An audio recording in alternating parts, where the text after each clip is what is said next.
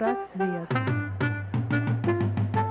Всем привет, это подкаст «Психпросвет» о психике, бессознательном и современной психологии от экспертов в своей области. А вести этот подкаст будем мы. Ирина Шибаева, врач, психолог, психоаналитик с 13-летним опытом, руководитель и основатель центра «Потенциал». И Сергей Васин, психолог, психоаналитик, филолог и философ.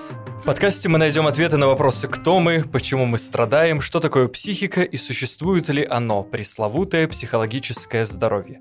Ну что ж, дорогие друзья, мы всех приветствуем. Здрасте, здрасте. Всех, кто первый раз, и наших постоянных слушателей. Сегодня мы продолжаем серию наших подкастов на тему социальной, даже, наверное, можно сказать, философии. Ну и вообще философии нашей повседневности, да, вот как мы себя воспринимаем, как мы себя причисляем к каким-то группам, как мы вообще это понимаем и что с этим делать. В прошлый раз я, собственно, анонсировал наш следующий выпуск, что мы будем говорить о русском мире, об идентичности, как вообще эту идентичность понять, вообще, что такое русский мир. Потому что сейчас э, вот в нашу современность мы часто слышим это словосочетание «русский мир», «русский мир идет» и так далее. И мы продолжаем нашу встречу с Николаем Нарожным, философом, студентом магистратуры Уральского федерального университета. Вот когда я сказал философ, э, Николай так немножко прищурился. Мы в прошлый раз как раз-таки про идентичность и кто такие философы рассуждали. Николай, изменилось ли что-то с того времени? Стал ли ты чувствовать себя философом? Чуть больше философом. Здравствуйте. Философом я в большей или меньшей степени себя чувствовать не стал. Чувствую себя исключительно на неделю старше. Мы в прошлый раз остановились на такой вот замечательной теме, как русский мир. Замечательный, либо незамечательный? Вполне э, злободневный и интересный. Замечательный, да? То есть мы ее замечаем. Ее трудно вообще не заметить, потому что она сейчас как бы везде, со всех источников информации мы слышим про русский мир и особую идею и особый путь. Вот как ты вообще понимаешь русский мир? Звучит прям по... По-философски. Да, прям Достоевский задает вопрос. Но вопрос не от Достоевского, вопрос от нас. Достоевский своей пушкинской речи, произнесенной в честь открытия памятника Пушкину, насколько я помню, в конце своей жизни, он как раз-таки поднимал вопрос русского мира, так он это, может, и не называл, но речь-то была достаточно политически ангажирована, и, в принципе, в ней он выразил все свои взгляды на Россию, на ее взаимоотношения с миром, и поэтому я считаю, что Достоевский как раз-таки был бы рад об этом поговорить. У него, в принципе, все произведения про русский мир. Примечательно то, что Достоевский в своих произведениях описывает людей малопривлекательных. Из симпатичных персонажей я помню разве что князя Мышкина. Но он, простите, идиот и не способен не то что достичь какого-то успеха в жизни, в понимании его современников или какой-то активной деятельности или отстаиванию вышеупомянутого русского мира, он даже не способен физически воспроизводиться. Как было сказано в замечательном фильме «Даунхаус», являющемся современной пародией на творчество Достоевского, в частности роман «Идиот», э, сценарий к фильму написал известный православный священник э, Иван Охлобыстин.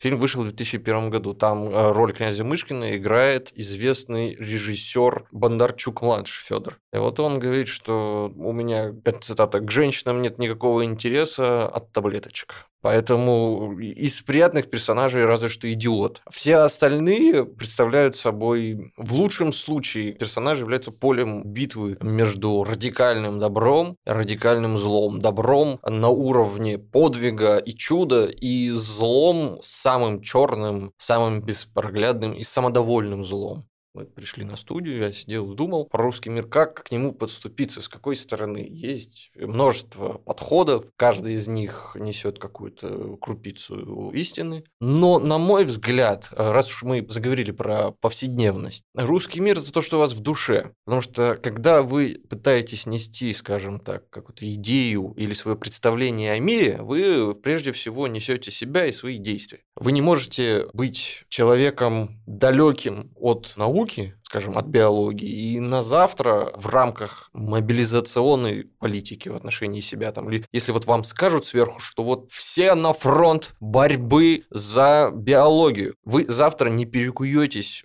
по мановению руки в великого ученого, биолога, да? Точно так же и здесь. Если вы в своей жизни в каждодневной жизни своей не соблюдаете некоторую гигиену действий и мыслей, то, извините, вы и принести ничего, кроме того ужаса, который останется в вашей повседневности, в вашей жизни, другим вы не сможете. Поэтому русский мир, если вы его воспринимаете как нечто внешнее или как отговорку, как способ защититься от необходимости что-то делать со своим внутренним миром, то тогда это, в принципе, превращается в достаточно зловещее явление. А по факту, как мне кажется, русский мир это всегда ваше внутреннее состояние, экспортируемое вовне. Русский мир, в принципе, он для каждого человека, кто, в принципе, разделяет эту идею. Если вы его не разделяете, там другой разговор. Но я это, собственно, почему говорю сейчас? Потому что зачастую русский мир используется людьми нечистоплотными во всех отношениях для того, чтобы оправдать собственную слабость и найти хоть какую-то причину поднять себя выше других. Поэтому русский мир, дамы и господа, он начинается с вас, с момента, когда вы открыли глаза утром.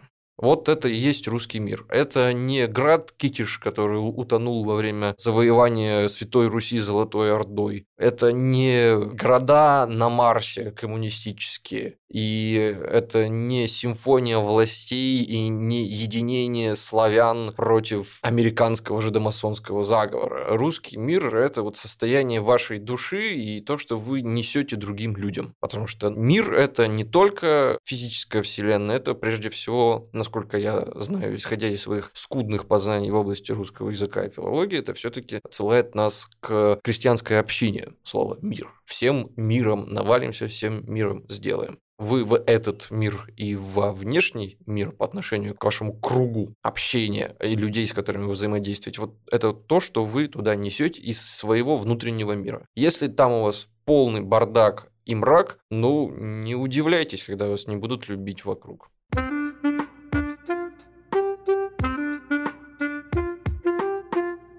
Слушайте, а какие характеристики русского мира? Господа философы. Какие характеристики? Вот мне вспоминается вот про Китиш Волошин а, и, собственно, одноименное стихотворение, которое заканчивается «На дне души гудит подводный Китиш, наш неосуществимый сон». И вот это как раз-таки, как мне кажется, и сейчас в том числе испытывается вот это вот некие, как говорится, фантомные боли, что ли, да, когда вот есть некое недостижимое и вот это вот невозможное осуществление этого идеала, вот нечто такое вот, что на дне бессознательно бессознательного таится. Вот этот самый русский мир где-то там вот потонул, и наша вот попытка его вытащить, да, из этой пучины, но вытаскивается совершенно не то, что потонуло не из глубины, а вытаскивается вот эти вот на поверхности океана, что там плавает, банки, там барили вот эти вот. То есть как-то вы не по-доброму относитесь к русскому миру? Не-не-не, по-доброму, только, понимаешь, вот поскольку мы как бы вот заговорили, да, там о Достоевском, вот о экзистенциализме, о психоаналитичности, что ли, вот этого вот самого построение русского мира, его невозможно построить, ну, как я вот так вот думаю, да, через чехословацкие серванты, через э, россиянство, короче говоря, вот это вот, как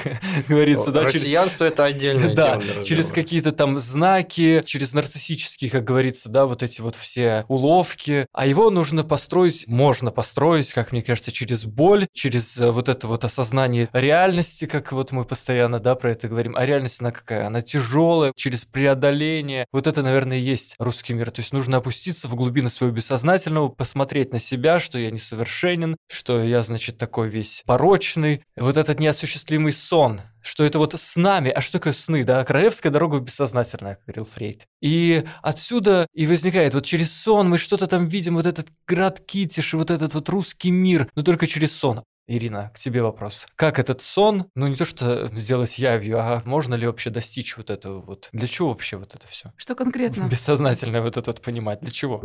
Зачем вот этот град Китиш, который потонул вот там вот в бессознательном, а мы вот как бы пытаемся до него, ну я имею в виду вообще человек, да, то есть добраться вот до этого. Я как и нужно ли с русского мира, когда я все ждала определения, что такое русский мир. Так, а нет определения. Вот правильно Николай сказал, что это все нужно сверять со всеми, так сказать, субъектами, которые так, это используют. Вот я могу тебя спросить, что такое русский мир, ты скажешь. Русский мир – это Пушкин, это Петербург, Невский проспект, это вот Урал. Но где для там, меня значит... русский мир – это культура. Культура, вот я тебе про это, это культу... говорю. Можно вот. я проще? Я просто да. врач, мне нужно всю конкретику. Ну, вот я тебе и сказал, куда конкретнее. Это максимально абстрактное, оно ничего не А, значит. ну, хорошо. Это просто рекламные образы из брошюр. Притом, Да. это рекламный образ не закрепленный в брошюре, который видят примерно одинаково разные люди. Это брошюры, вшитые в головы каждого человека, который про них нам рассказывает. У него есть какое-то впечатление, величие. Он его пытается нам репрезентировать при помощи известных ему терминов, при помощи известных ему слов, смотря какой культурный багаж у человека. Но, опять-таки, создать четкое определение значит убить его.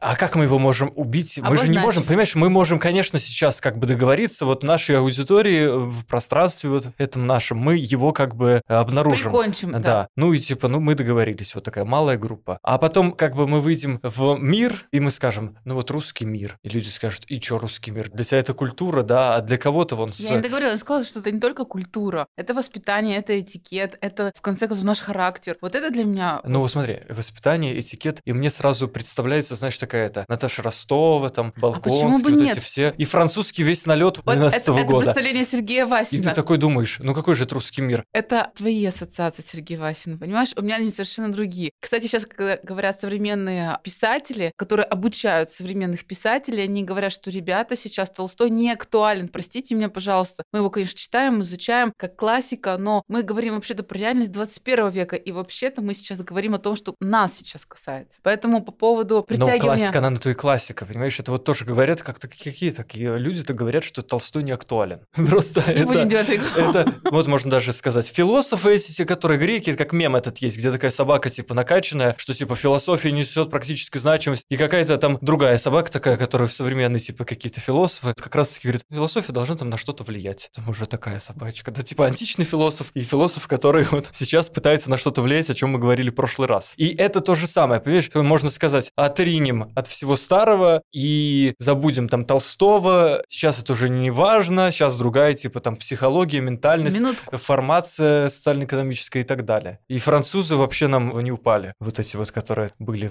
во времена наполеоновских войн. Я лишь о том, что мы сейчас вот живем в современной реальности. Мы говорим сейчас про потребности людей в современной реальности и то, что несут люди вот в реальности. Вот об этом я и хотела поговорить. Да, и, кстати, и французская культура, а сейчас это западноевропейская, она тоже вплетена в нашу культуру. И как она соотносится с русским миром, тоже очень интересный вопрос. Это вот отлично. Тогда получается, что французская культура, да, вот э, ту, которую любили э, некогда, ну и сейчас, собственно, тоже любят. Если говорить, что она как бы вписана в русскую культуру, тогда где русская эта культура? Что с ней-то?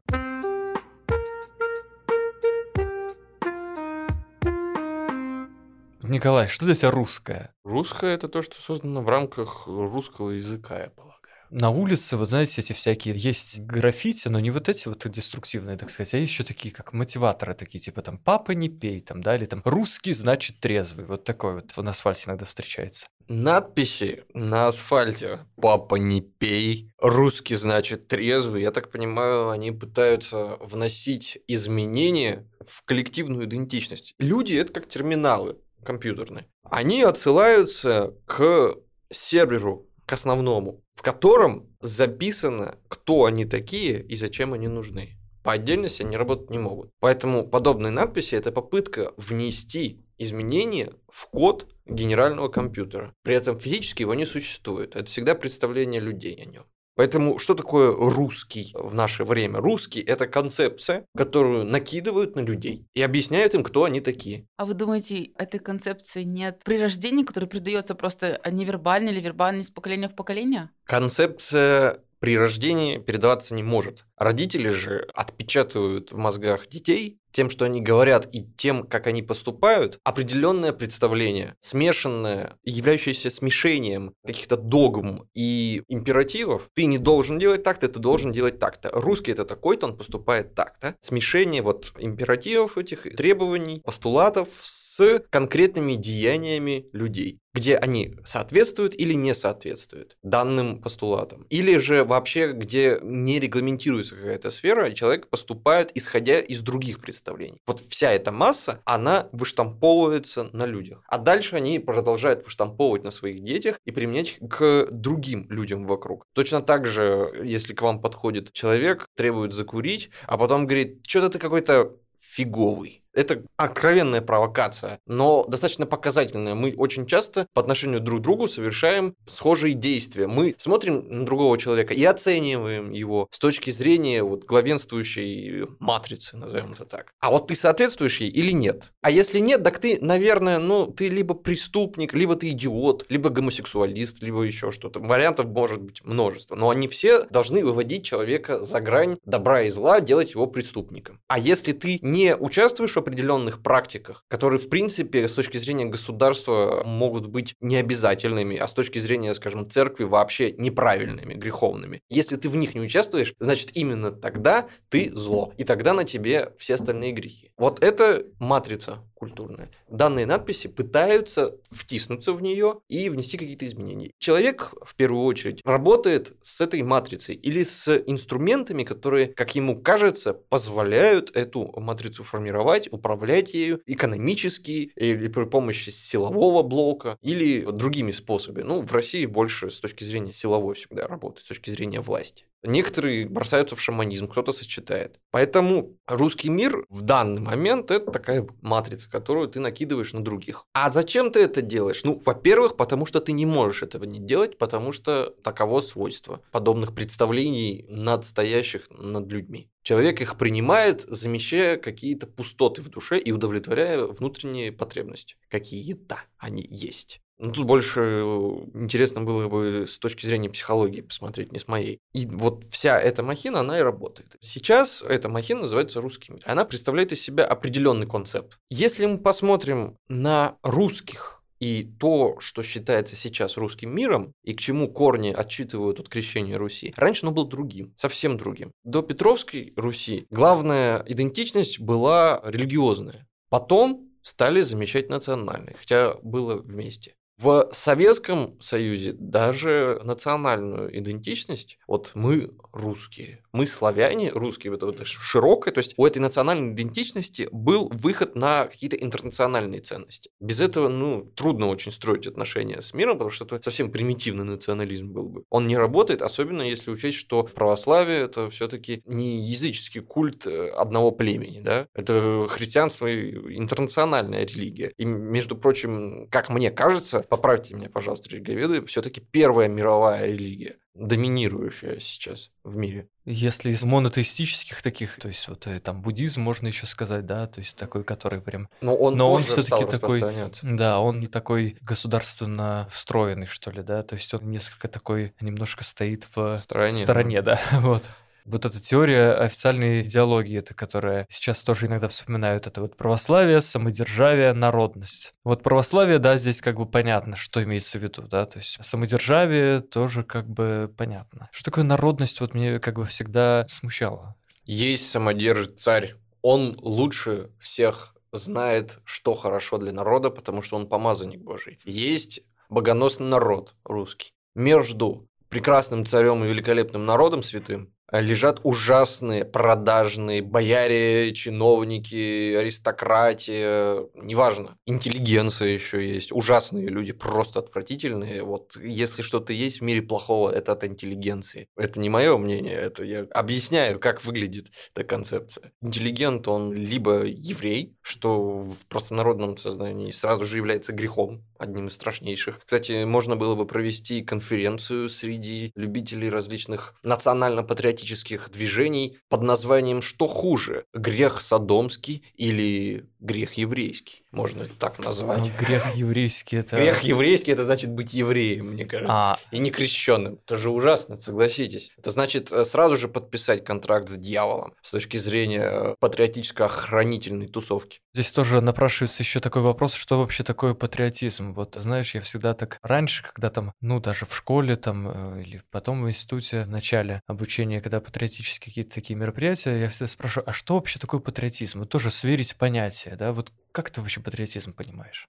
Патриотизм, не то, как я вижу патриотизм, исходя из собственных представлений о жизни, в идеальной форме, да, не то, каким я хотел бы его видеть, вернее. Ну да, то, как а он то, как, есть, да, как он есть, на мой взгляд. Практикуется, так сказать. Да, что такое патриотизм? Патриотизм – это когда мы вместе. Мы вместе, сюда входит очень много положений. Во-первых, среди нас особо разногласий нет, мы на одной волне, мы говорим одним языком, и у нас примерно схожие желания. Мы вместе, потом мы вместе, мы сильны, мы сильные, мы вместе. Что значит? Значит, что мы правы. Это очень важно. То есть мы вместе, мы сильные, мы правы. Мы всегда можем быть только правы. Если мы не правы, значит нам проклятые жидомасоны навязывают чуждые нам представления о себе и о жизни, чтобы нас духовно разложить и разобщить. Потому что величайший грех – это разобщение, величайшее благо – это сплочение. Во имя сплочения можно убить всех рыжих. Это не проблема, они рыжие в расход, точно слуги дьявола. Мы вместе, мы сильны, поэтому мы правы. Опять же, отсылаемся к знаменитой «В чем сила американец?». Я считаю, что сила в правде. Это большое лукавство. По факту все немножко наоборот. Если разбираться без попытки представить вещи лучше, чем они есть, и по себе польстить, то получится, что правда в силе. Но, согласитесь, эта мысль не оригинальная, а вот сила в правде – это вот наше русско-пасконное величие. Сначала сила, потом правда. Не забывайте, если у вас нет 150 дивизий, то какая у вас может быть правда? Никакой. Поэтому мы, мы вместе, Первое, мы. Второе, мы вместе. Третье, мы сильны. Четвертое, мы правы. Пятое, мы идем. Ну а что еще нам надо? Нам ничего. А дальше все подстраивается. Дальше нет никакой рациональности, вы понимаете? Весь мир – это игрушки, конструктор. В нем нет ничего объективного. Надо будет, лестницу в небо построим. Как ухнем и построим. Это чистое веление какие-то души, это какие-то потоки энергии в человеке, можно так это выразить. Это поле, в котором дуют разные ветры.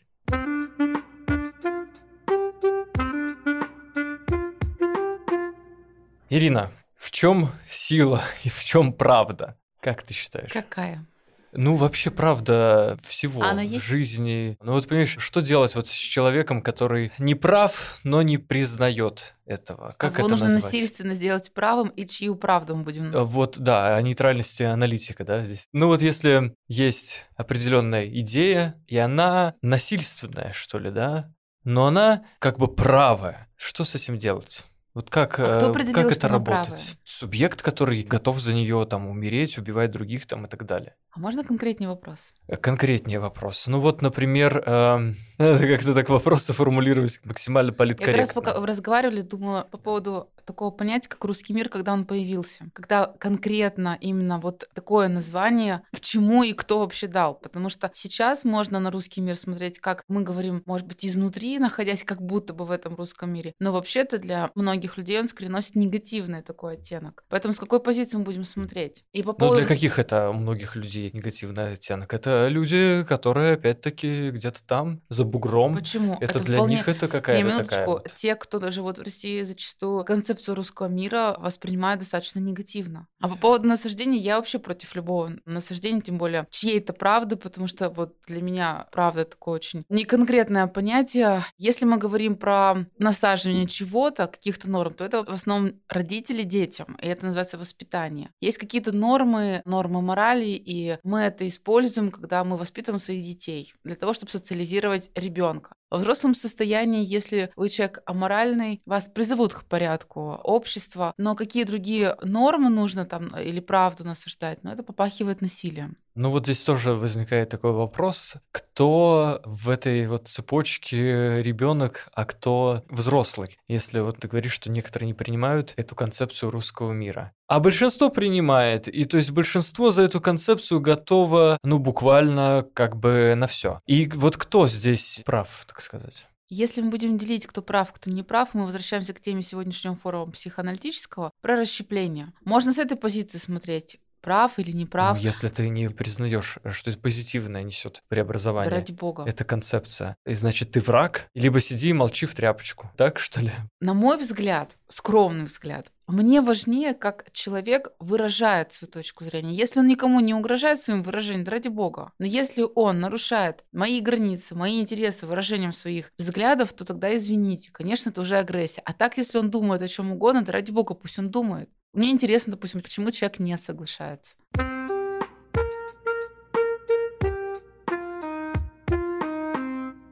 Вот такой вот вопрос психоаналитического, так сказать, толка. Как вообще это трактовать, если человек вот захватывается какой-то сверхценной вот этой вот идеей и как бы сверяет всю свою жизнь относительно вот этого вот, ну, как бы становится фанатиком чего-то. Как это научно описать, вот этот вот э, что угодно, фанатизм? что- Проекция, Сама- желание. Вот что он вот этим вот, какое желание он удовлетворяет? Да множество желания власти. Мы проходили обучение, нам говорили, что самое сладостное — это власть. И в политику люди идут только ради одного, ради власти. Давайте без всяких там иллюзий к этой горькой правде. Ну, в общем-то, это так. А сверхценная идея — это вообще психиатрическое понятие, и оно не скрывает свою патологию. И как понять, что человек может более адекватно воспринимать в тот мир, в котором мы живем? Это безоценочное восприятие раз. И второй момент — это все таки незахваченность аффектами и эмоциями. Если человек захвачен и хочет всем насаждать какую-то правду, ну, у меня возникают некоторые сомнения по поводу его стабильности. Как с этим быть? Николай, как с этим быть?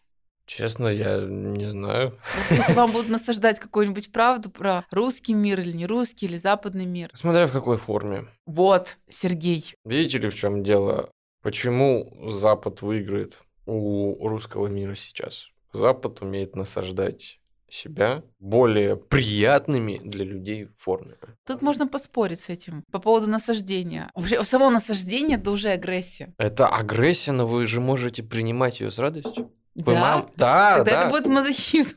Если вы ее не идентифицируете как агрессию, Но если вам делают больно, вы будете идентифицировать. Можно рассуждать как угодно, но если вам наступит на ногу, вот я каблуком наступлю на ногу, вам будет больно. вот вам подняли цены в магазине в два раза, допустим, завтра. Вы сразу подумаете, кто виноват. Кто что подумает? А вот в этом и дело, что при определенных обстоятельствах и при определенной прошивке матрицы социальной вы можете делать человеку все больнее и больнее, он вас будет больше любить. Тогда это мы говорим про патологию уже. Патология вообще восприятия. А что есть норма? А в психоанализе есть норм Вот, понятия. видите ли, Мы полумертвые, поэтому или мертвые. У нас есть определение, четкие понятия. в психоанализе есть норма. Никто же не говорит, что она соотносится с той нормой, которая есть в русском мире. Это вот, кстати, интересный вопрос. Тема моего доклада вот на форуме была как раз-таки вот про эту самую новую этику, которая сейчас только ленивый, наверное, не говорит, но особенно такие активисты, так сказать, да, и вот эти вот нормы, которые меняются, да, и то, что раньше казалось каким-то странным, мягко говоря, да, то есть неуместным, а сейчас это становится тем, что нужно уважать и прям вот поклоняться этому, да, то есть если есть какая-то особенность такая, какая-то определенная, и ты ее даже приобрел не благодаря каким-то своим интеллектуальным или там личностным способностям, а, например, как-то на тебя там не так посмотрели, если ты женщина, значит, у тебя мужчины угнетают, совращают и так далее, вот значит, нужно за это бороться, и значит, надо больше вот этих вот самых прав и так далее. И тогда кажется, что это вообще, вот где вообще норма-то, что делать-то с этим? Как аналитику-то вообще быть, если сейчас нормой становится вот абсолютно все, да, и даже, грубо говоря, вместо того, чтобы прорабатывать какие-то травмы, люди это выстраивают в какую-то, так сказать, элитную группу, все соединяются, если тебя не домогались на работе, значит, ты какая-то не такая, и либо ты это не поняла, надо помочь тебе осознать, у тебя просто субъективно травматичный опыт не пережит. Можно так сказать? Норма – это произведение писателя Сорокина. Норма – это коробок с, извиняюсь, дерьмом, который вы съедаете с завидной регулярностью во славу партии, во славу чего-либо, политкорректности неважно чего.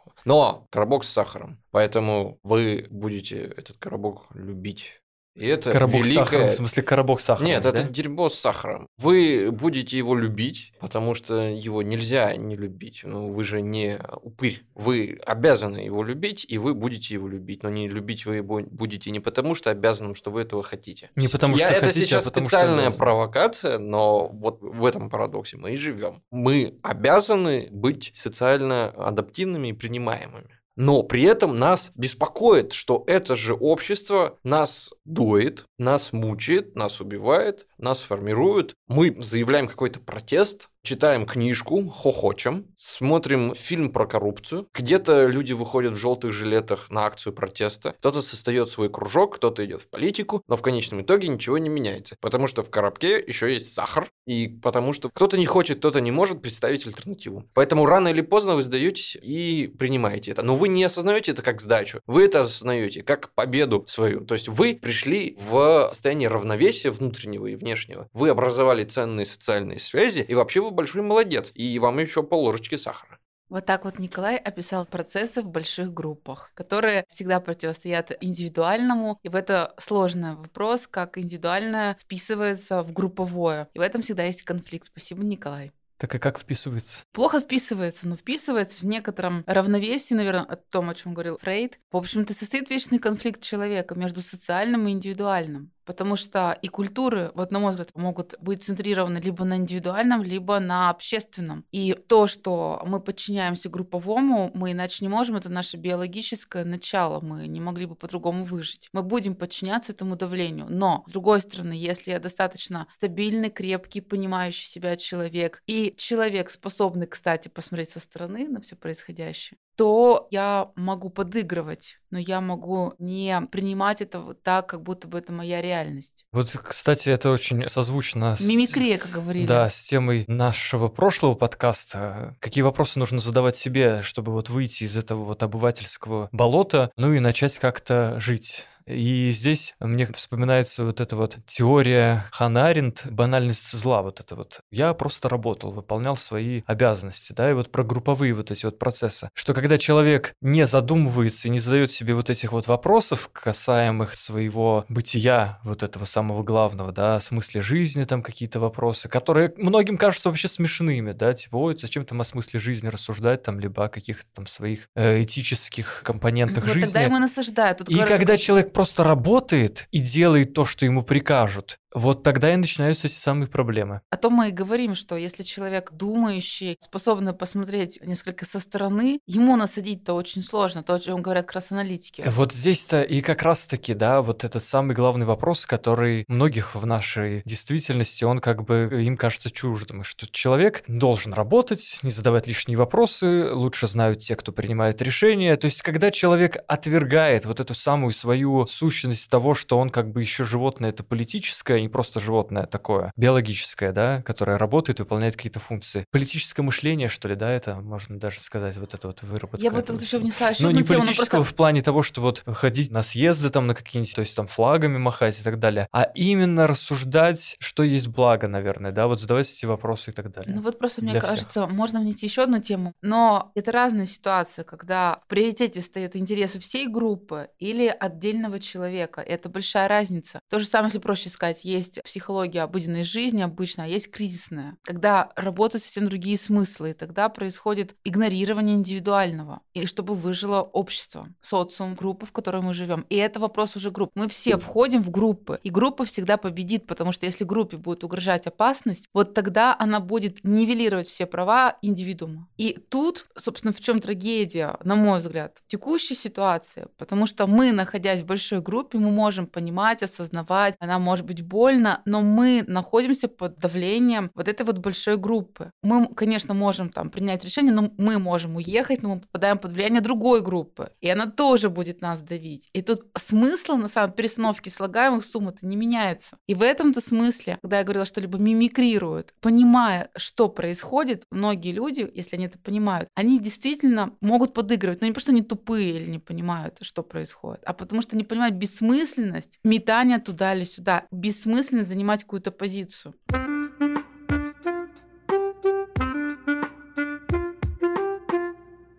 Николай, как ты вообще к психоанализу относишься? Мы тебя не спросили. Может ли вообще психоанализ э, решить проблемы и социально значимые, и всякие и личные, и конфликты, и все остальное? Полагаться на одну идею или на одно направление, на одно движение, на одну науку, на одну партию в вопросе решения всех вопросов мира, разумеется, нельзя. Однако психоанализ представляет интерес и определенную долю истины там тоже можно усмотреть. Вне зависимости от того, как мы к нему относимся, мне кажется, что ознакомиться было бы полезно всем. И в крайнем случае, даже если вы сильно не принимаете, ну, всегда можно посмеяться. А можно...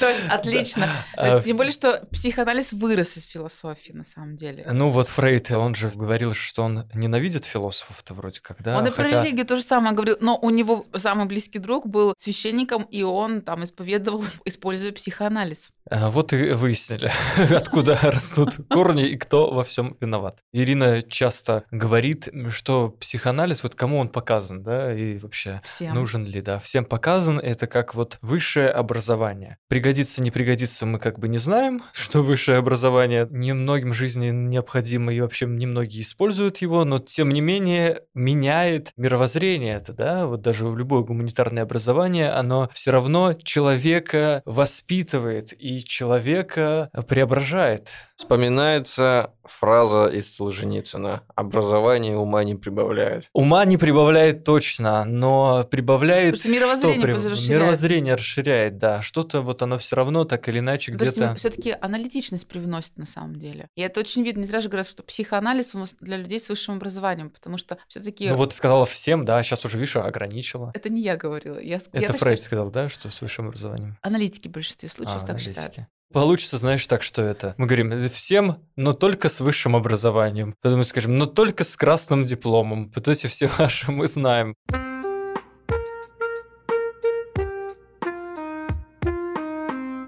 Надо на какой-то позитивной ноте завершать и подводить итог нашему подкасту. вот Все нынешнему. относительно. Все относительно. И мне кажется, самая главная мысль, которую мы здесь вот озвучили в начале и так или иначе ходили вокруг нее, что все-таки не стоит жизнь воспринимать в поверхность. В водной глади, где, собственно, что обычно всплывает, а все-таки нырнуть в глубину. Там, как говорится, и град Китиш, и Атлантида, И русский мир. и русский мир, кстати говоря. Вот, что все-таки добыть нужно с усилием. Большое спасибо, Николай. Вот вы внесли такую живость в наш подкаст и очень много вопросов, на которые хочется найти ответ. Но мы, конечно же, на них не найдем. Я хочу вас еще пригласить на будущие подкасты. Очень интересно. О многом еще можно поговорить. Спасибо большое. Ну и Сергей Васин, который сегодня оживился. Спасибо всем большое. Услышимся. Подписывайтесь на наш подкаст в Яндекс Музыке, Кастбокс и везде, где вы слушаете. Пишите комментарии и ставьте оценки, нам это очень важно. И помните, психпросвет – все, что должен знать о психике зрелый человек. Пока-пока. Пока-пока. До свидания.